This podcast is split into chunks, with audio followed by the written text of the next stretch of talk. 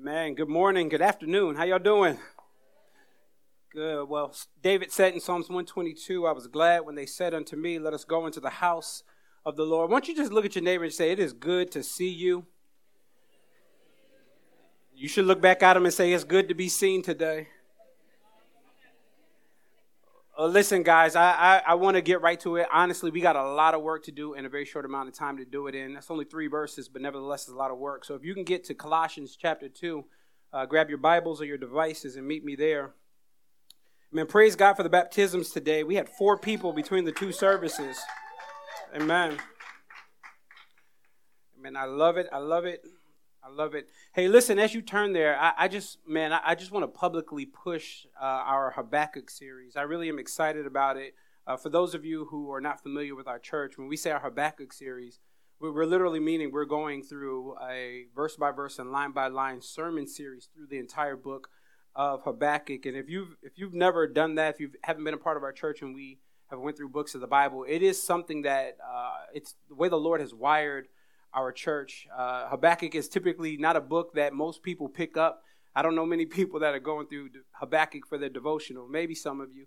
Uh, but nevertheless, it is a good book full of questions. Uh, and then at, at, some point in the book, the questions just stop. And the Lord just uh, shows who He is. And so that's a book that's found between Nahum and Zephaniah. And it is a, it is a powerful, three chapters, but very, very powerful book and in preparation for it, I'm not sure if Gabe said it, but in preparation for us uh, getting to that series on March 4th, I would love for you guys to just read through it. Like, make it a part of your devotion, make it a part of, you know, write down some things that the Lord is saying to you. And I, would love for you to just get familiar with the book before we get into our sermon series. One of the things I love about sermon series is it doesn't give me the option and ability to be able to pick and choose what I want to talk about. You know, we let the Word of God dictate exactly where our conversations are going in the church. Uh, and so, you know, one of the things that happens when you go through a book of the Bible is it doesn't give me the editorial right to say, well, I'm going to talk about that, but I'm not going to talk about that. Whenever we go through a book of the Bible, you got to talk about whatever's in front of you. And so I'm excited to be able to do that. And I, I don't know if you guys uh, appreciate that our church goes through books of the Bible. Uh, but one of the things I love, man, when you look at Paul as he stood before uh, the Ephesian elders in Ephesians chapter 2, he says, Man, I didn't shrink away from declaring to you or preaching to you the whole counsel of God. And there's something, you know, just a personal pet peeve of mine. I, I really genuinely feel like the only thing worse than unfaithful, unbiblical preaching is selective preaching. Preaching that picks and choose what we going what we gonna say. That's just not how it works. Uh, the entire Bible is inspired by the Lord. Therefore, we should be working our way through the entire Bible. And picking books of the Bible helps us to do that. Uh, also, man, let me just publicly push our anniversary, our second year anniversary. It's, amen. Amen. Praise God.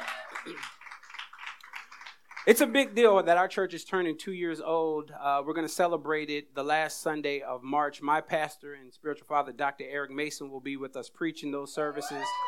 Amen.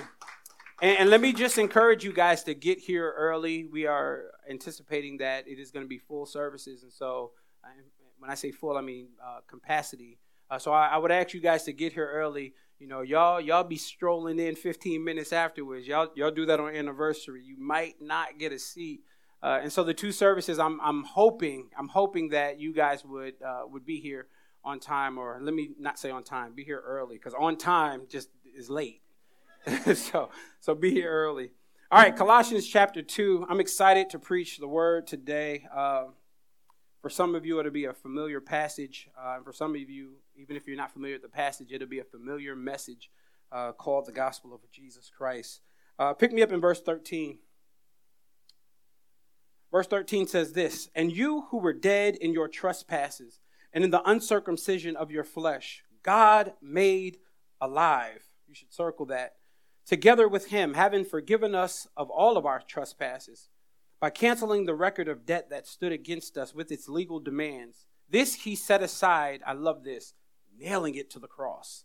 He disarmed the rulers and authorities and put them to open shame by triumphing over them in him. I typically choose a, a topic based on uh, one of the words, or I try to do like a one word topic. Today, there's three words that I just want to put together. I think that summarizes our three verses, and that is alive, forgiven, and victorious. Let's pray. Father, we thank you today for uh, the work that your son Jesus Christ has done over 2,000 years ago on the cross. For some reason, those of us that have trusted in that message, even though we are secure in, secure in you, we tend to wander from that message. Even as I pray, Lord, I think of uh, Romans chapter 1, verse 16, where it says, I am not ashamed of the gospel, for it is the power of God for salvation. First to the Jew, then to the Greek. We realize, Lord, that the message of the gospel is, is really your power packed into a message. And Lord, I pray that today, as we remind ourselves of the nutrients of your gospel, pray that we wouldn't get bored with it. Pray that it wouldn't be a message that we that becomes common that we've heard, and so it's like you know it's just that thing that we just talk about. But Lord, let it be uh, what we need. We thank you that this message does save us. But help us to realize that it doesn't just save us, it does sanctify us. It helps us to, it purifies us, it makes us to look more and more like your Son, Jesus Christ. So, Father, as we get into your gospel today, we pray Jesus Christ will be proclaimed and that he would be the hero. It is in Christ's name we give glory. Let everybody say amen. amen. Alive, victorious, alive, forgiven, victorious.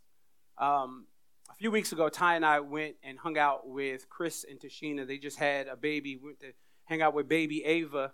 And uh, as we got there and uh, we were playing with the baby and just enjoying time with them, we also realized that we needed to have dinner. We needed to sit down and eat. And so we sat down at the table.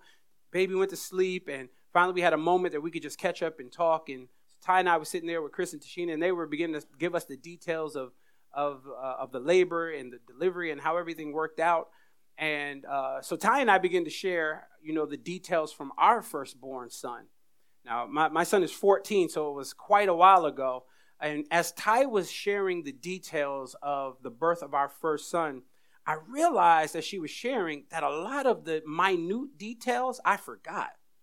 Now, before you look at me with those judgmental eyes and think that I'm a bad father, uh, I, I remembered his birthday. I know his birthday is June 1st. I know he was born in 2003. I know he was born at St.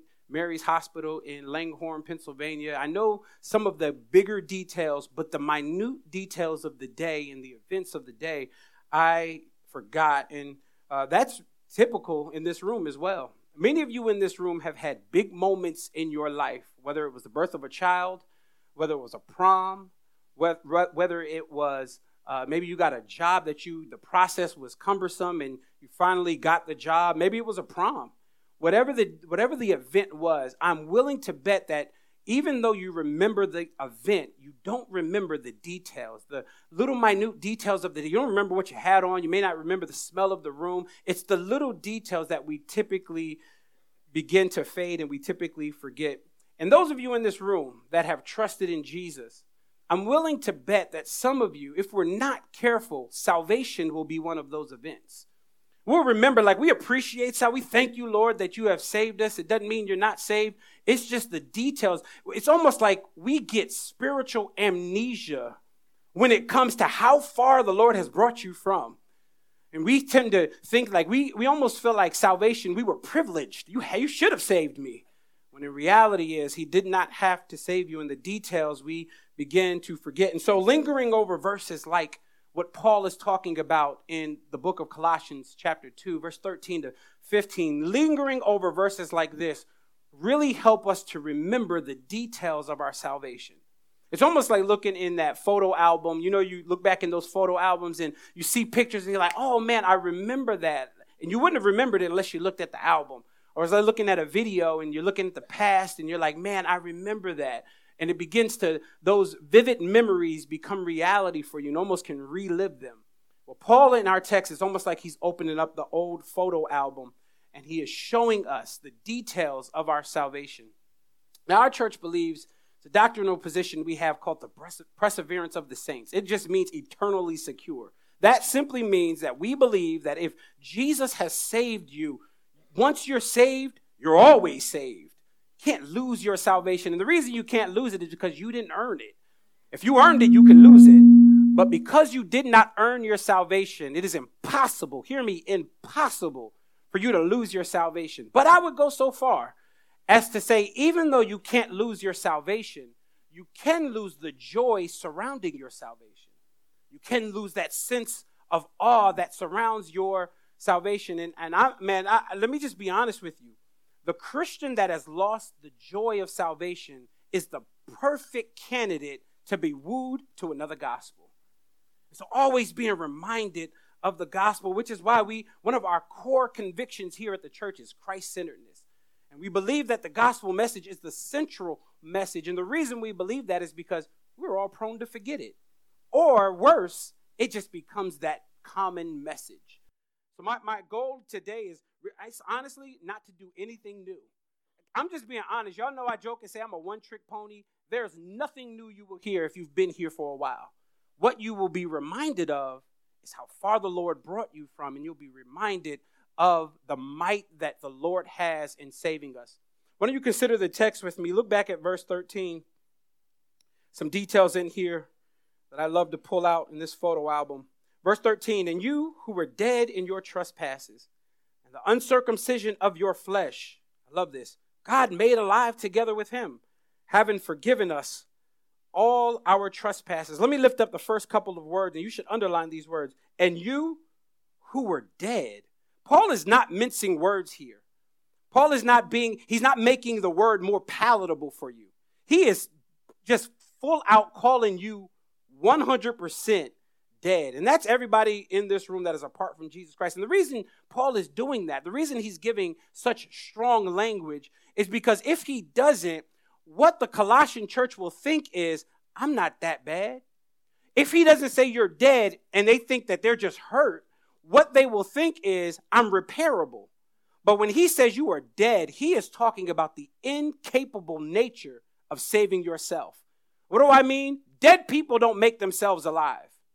Some of you have tried to do that. Some of you don't want to trust in Jesus and you want to pull yourself up by your own bootstraps. You want to white knuckle it, and all you're doing is spraying cologne on a corpse. It still stinks.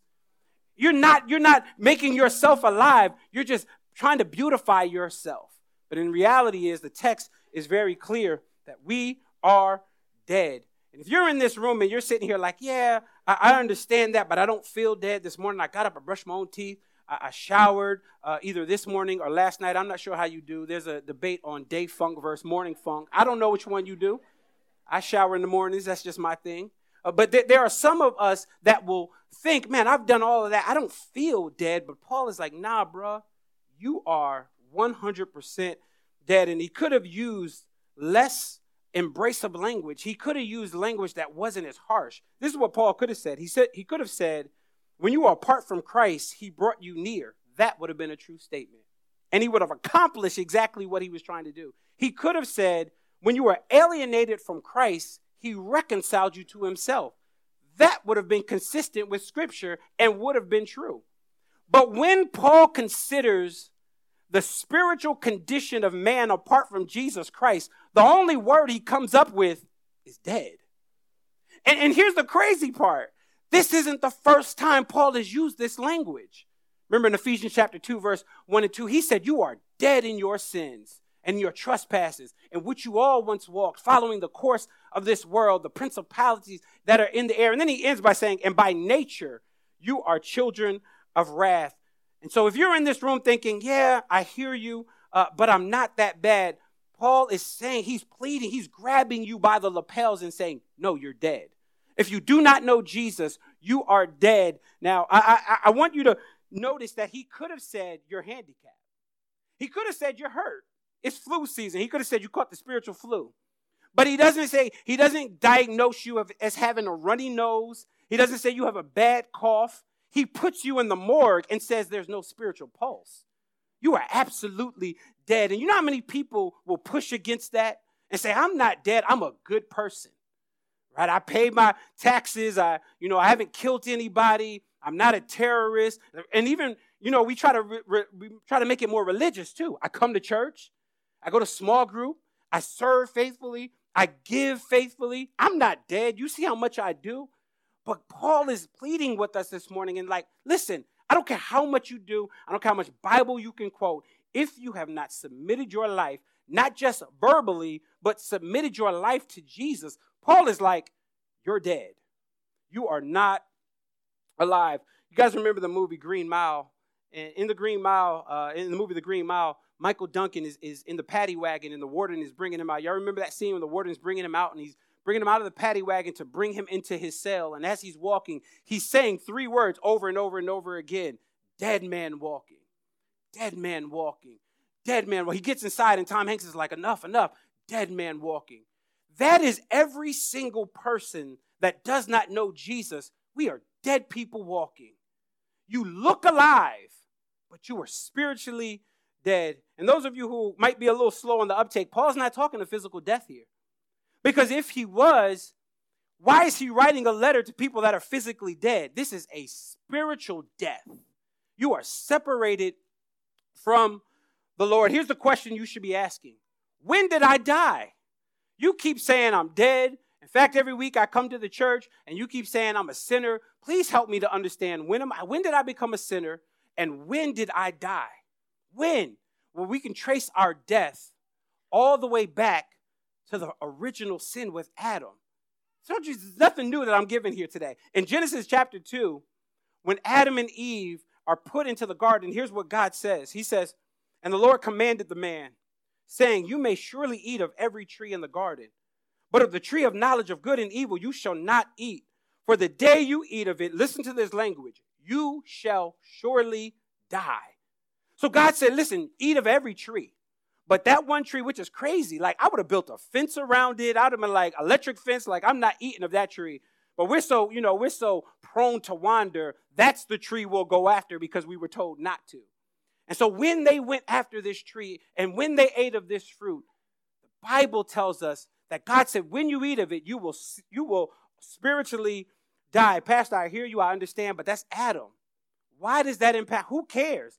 If Adam ate of the tree, good for him. He should have spiritually died. I didn't spiritually die because I wasn't in the garden. I didn't eat of the tree. But doesn't the text go on to tell us in Romans chapter 5, verse 12, therefore, just as sin came into the world through one man, and death through sin, so death spread to all men because all have sinned. Did you hear that verse?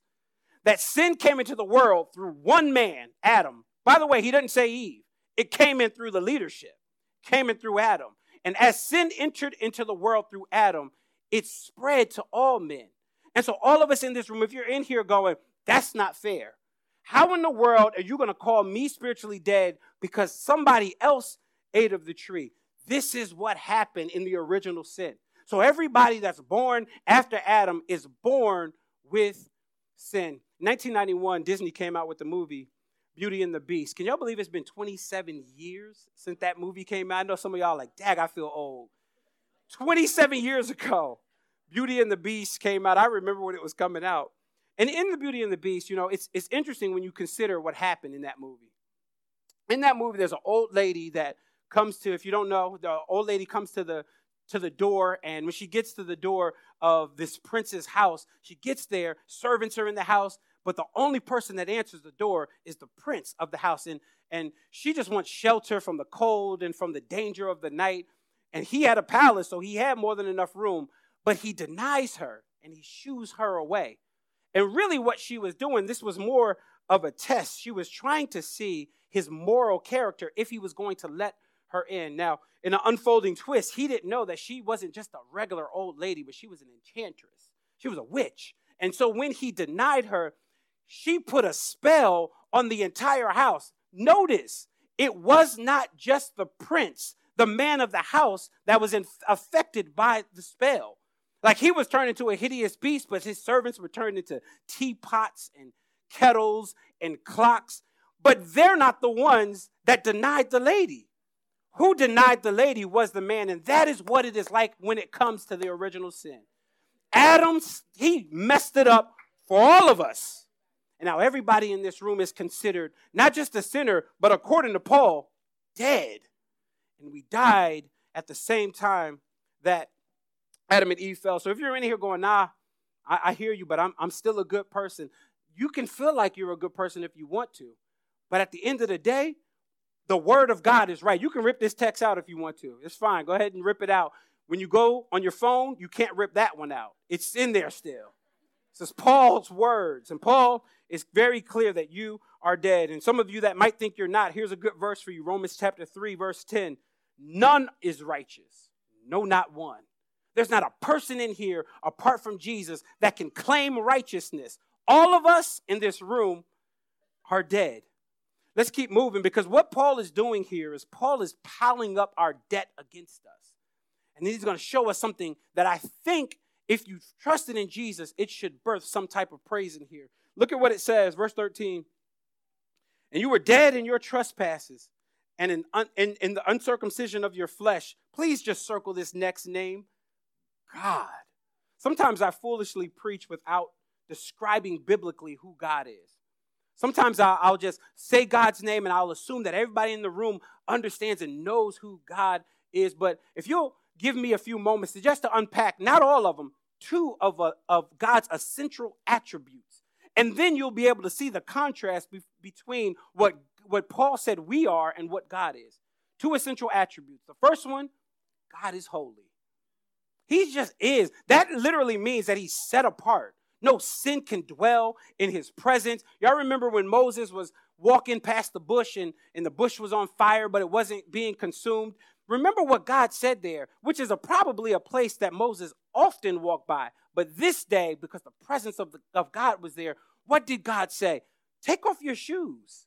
Why? Because shoes were considered unclean. In the presence of the Lord, nothing can be unclean. Take those shoes off. This is holy ground, is what God said. Later on, remember, he tries to get, he tries to see God face to face. He says, Show me your face. And God is like, You can't see me and live.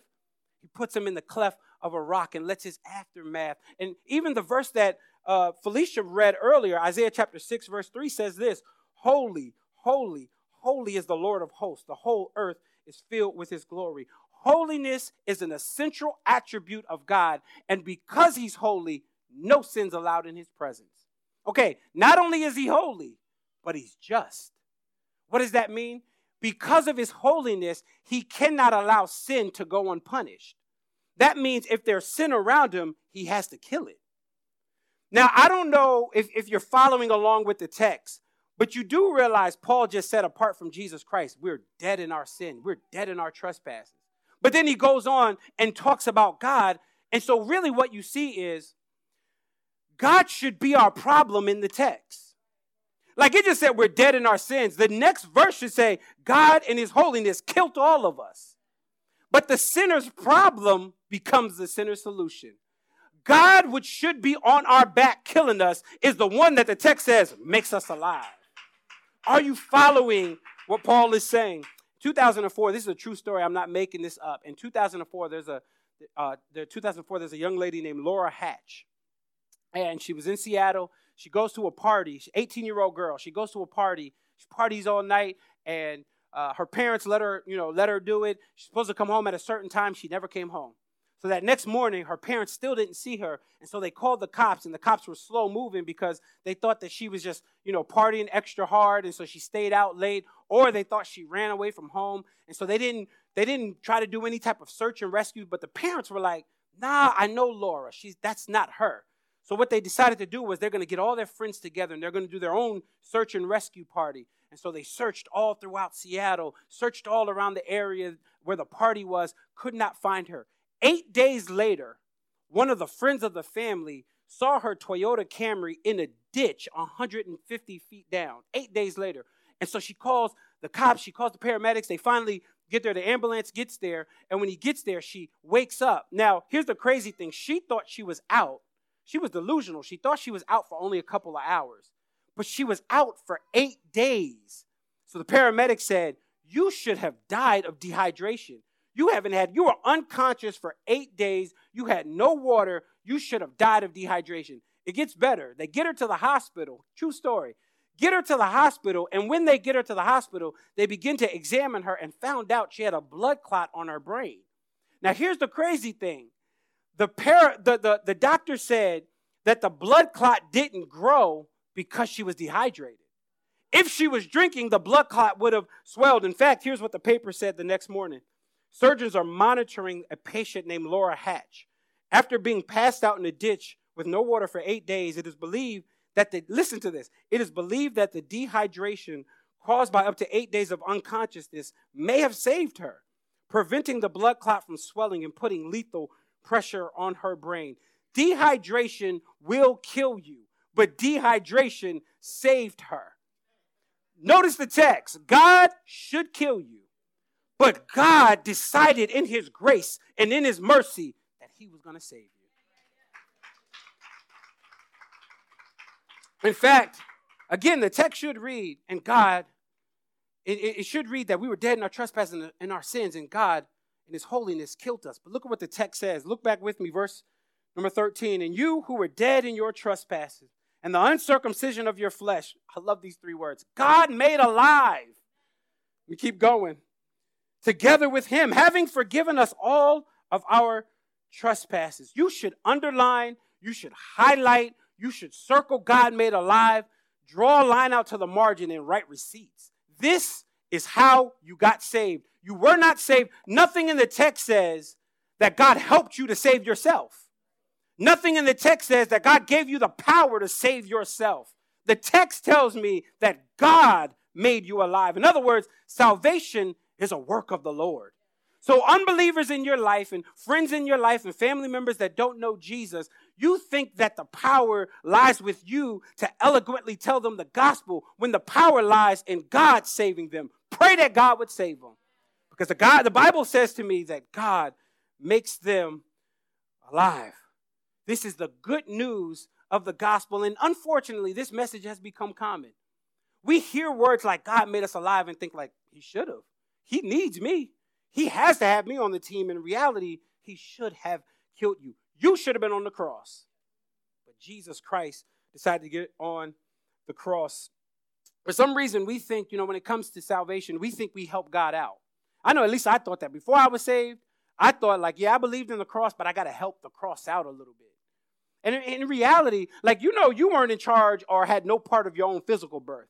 You didn't say my eyes are to be this color. You weren't in the womb, you know, fixing your hair, trying to say my hair is to be this color. You didn't create your lungs. You didn't create your liver. You didn't create your heart. God created every part of your physical birth. And for some reason, when it comes to our spiritual birth, we think we got to play in it. You have no part in your own spiritual birth the same way you had no part in your physical birth. Bible just said God makes us alive.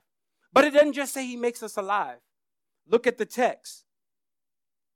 It says, God made him, God made alive together with him. I love this, having forgiven us of all of our trespasses. Verse 13 tells us that God forgave us. Verse 14 will explain how God forgave us. Because hear me, if God, remember I said he's just, if God simply forgives us and he doesn't demand a penalty for our sin, he's not just. Stay with me. Look at the text. Verse 14. How, so, how did he forgive us? Here's how. Verse 14. By canceling the record of debt that stood against us with its legal demands. This he set aside, nailing it to the cross. And so, how God decided to save you was that he was going to send his own son to pay. This is why he's just. God didn't look at your sin and then say, ah, it's not a big deal. I'm going to forgive him. Like if he just stopped at the end of verse 13 and just forgave us, he's not just. Verse 14 says, No, nah, I'm still going to deal with that sin. But how I deal with it is different than how you might expect.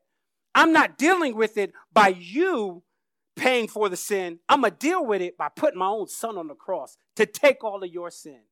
This is the good news of the gospel of Jesus Christ. Here's what J.B. Phillips says He says, He has forgiven you all of your sins Christ has utterly wiped out the damning evidence and the broken laws and commandments which always hung over our heads. He has completely annulled it, listen, by nailing it over his head on the cross of Jesus Christ. If you're in here and you're thinking, man, how does this cross thing work? Here's what Isaiah 53 will say that he put on him, he laid on Jesus the iniquities of us all.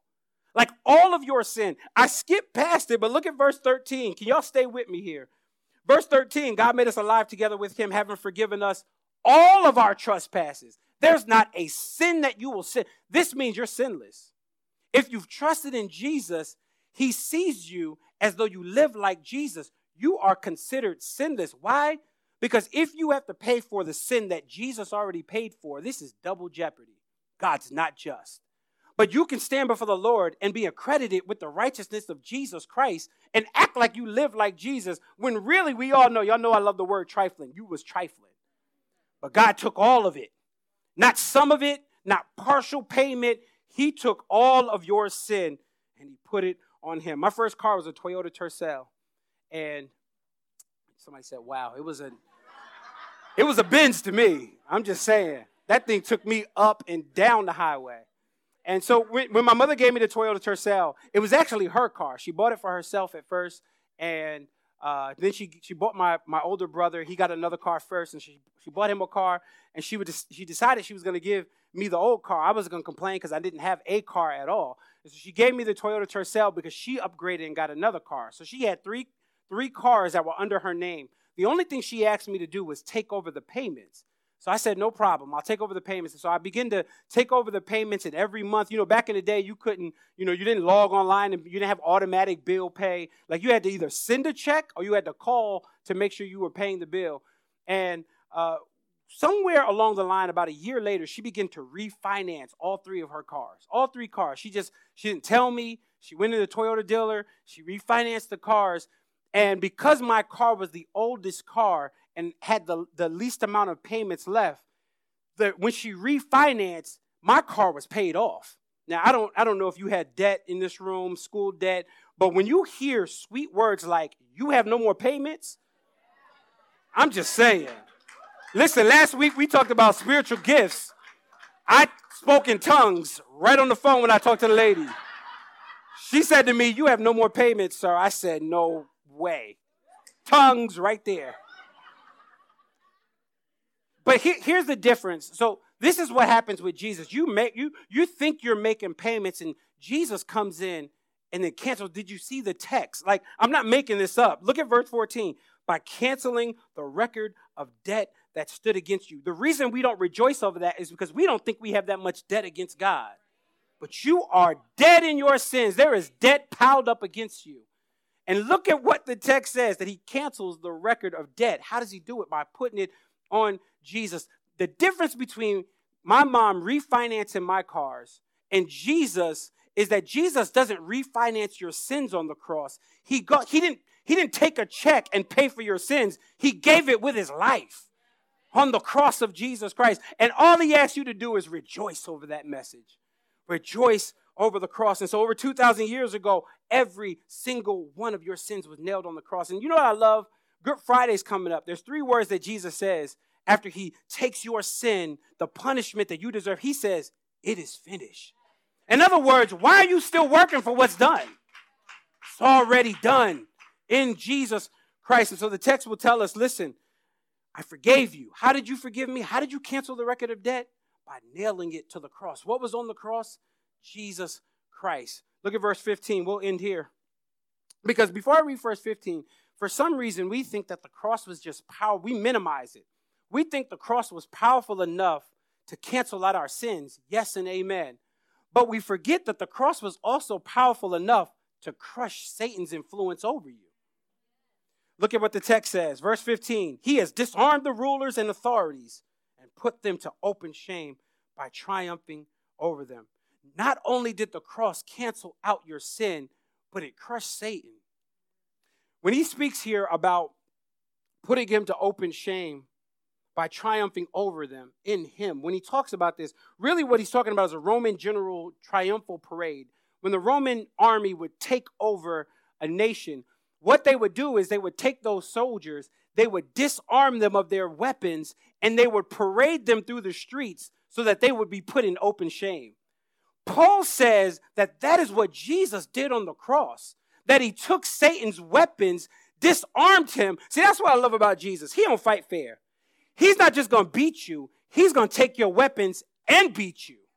And this is what I love about Jesus. And for some reason, we have this, you know, we have this false view of Jesus. We think he was, you know, this guy that was running through the lilies, you know, like this with hair flowing. Like that ain't the Jesus of the text. Like he wasn't going with Thaddeus. No, no, he, no, it was none of that.